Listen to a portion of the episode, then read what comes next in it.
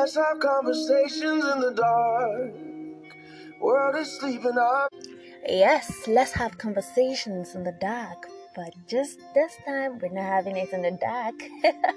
Welcome and thank you for joining me in today's episode of my podcast. That beautiful song was Conversations in the Dark by John Legend. Welcome once again to my podcast. I'm so excited that you decided to come listen today. Hope you're doing great and you're having an amazing week. Yes, it's been raining. Okay, it's been raining here. I don't know if it's been raining at your end, but well, I love it when it rains and I hope you do too. So, what are we looking at today and today's episode of my podcast? We'll be talking about the five different types of intimacy that every healthy relationship should have. When it comes to relationship, most people um, mistake intimacy for sex. No, intimacy is far, far, far from just sex and you know that five minutes enjoyment or whatever minutes of enjoyment it is. So, I'm going to be educating us on the various types of intimacy that every healthy relationship should have, and I'm be looking at five of them. First of all, when you say intimacy, what does it mean? Intimacy to me means bearing yourself, bearing your core, your deepest parts to your partner. They being able to see the deepest parts of you, how you think, how everything is or works with you. And you also can also feel that same way about them. You're vulnerable around each other. You can trust this person. You feel safe around them. You know, that is intimacy. And like someone once said, said, um, intimacy is into me, you see. So are you staying into your partner and are they staying into you? Now you gotta find out. So the first type of intimacy that you should experience in any relationship that we'll be looking at today is what I call recreational intimacy. You often hear people say, you should be with someone who shares the same hobbies as you. Well, the reason for this is because um, you both have a shared passion, things that you enjoy to do together, things that you love to do together. And that is where recreation comes in. If you are someone who loves to go out on a Saturday night, you know, party, be everywhere, or you love anything that's outdoorsy, then you end up with a partner who just likes to cuddle up in front of a TV and watch series nonstop, you know, binge watch um, series. Then there's gonna be this kind of um, what do I call it? Um, a kind of distance between you recreationally. And one thing about recreational activities is that it brings about more bonding for you both as partners. So when you're doing recreational activities together, you're able to bond, you're able to laugh, you're able to smile and talk, tease each other, and all of that. Have conversations too. Yeah, conversations that builds your relationship and keeps the friendship fire alive.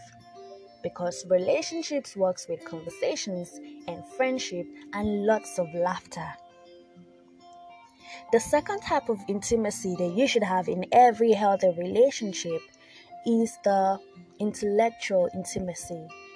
Now, intellectual intimacy is also important because you can't be with somebody that you don't vibe with on the same intellectual level you always end up having frustrating conversations or maybe having conversations that you have to explain everything all the time. Now, listen, there's nothing wrong with explaining something to somebody when they don't have an idea what that thing is. But if you're with someone who is on the same intellectual level as you, the less explanations you have to give. So, can you have intelligent conversations with this person? Can they match on your level of intelligence? Can you people talk about politics? Can you talk about everything and anything? And then they are able to, you know, tackle you intellectually, and then you guys reach an agreement. You know, when I say debate about things, it doesn't mean start having heated arguments that leads to fights. No, I'm talking about healthy debates. So you have to be with someone that's on the same intellectual level as you. That is how intellectual intimacy works. Another type of intimacy that we'll be looking at is the spiritual intimacy. Now, when I say spiritual, I know some people will be like, oh, must I be a spirit coco, casting and binding? No. that is not all about that. You have to have faith in something. You have to believe in something because on days when it gets too hard to, you know, hold on, you need somebody or someone to talk to, someone or something that you believe in.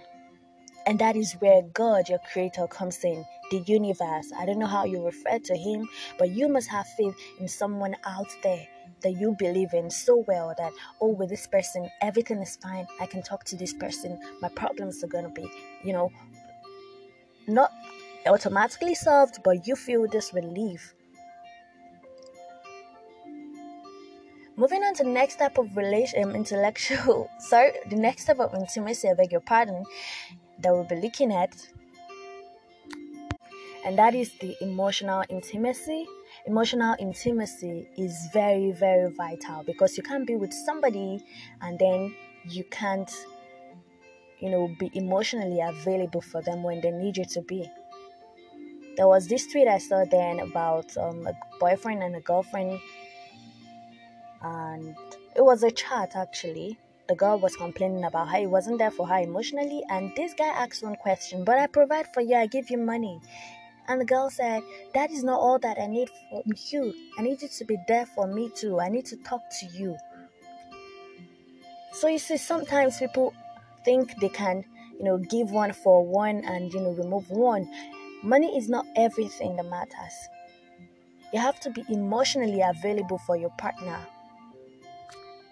You have to be there for them to comfort them on hard days. You have to be there for them to talk to them when they're having a very boring or a drab day or a hard day. Just be there to listen, comfort them. Let them know you're emotionally available for them to talk to. They are vulnerable around you. They can cry, they can share or open up their hearts to you, and you are not judging them. That is emotional availability. Talk to them, just with them. Let them be your best friend and you their best friend. There is another level of intimacy that is so beautiful to see because once you have emotional intimacy and all those previous ones that I mentioned, you're you're good to go, you're on the right track. And last but not the least is the sexual intimacy that people often feel that is the only type of intimacy. No, sexual intimacy comes last. I know in every relationship, sex is bound to happen unless you both have an agreement to stay, you know, pure until your marital vows have been said. But sexual intimacy doesn't just mean having sex alone, too. It involves knowing about your partner's body, seeking to please each other. You know, all of that so, putting their needs in consideration and not just seeking to satisfy your own self and seeking for your own release alone, you're also pleasing them as much as you want to be pleased. So, to round it up, I mentioned that we have recreational intimacy, we have intellectual intimacy, we have spiritual intimacy, we have emotional intimacy, and then we have sexual intimacy. This is where the sexual chemistry comes in. All these forms of intimacy, they're very, very, very vital for every healthy, thriving relationship to work. So if you notice you lack any of this, I think this calls for you to work, work, work, or you know what next to do. And in case you are not in a relationship yet, remember these vital points and remember to apply them in your next relationship and watch out for them. For every relationship to, um, to thrive and you know work out, you have to have these forms of intimacy because intimacy is very very important for every loving healthy relationship so for a relationship to be workable you should have these forms of intimacy. This one is a short episode, but I hope you learned something from it. If you did, please don't forget to share with your friends and anyone you think this might be helpful too. And in case you have questions, you can reach me on Twitter at Nessa underscore Sele, same as Instagram.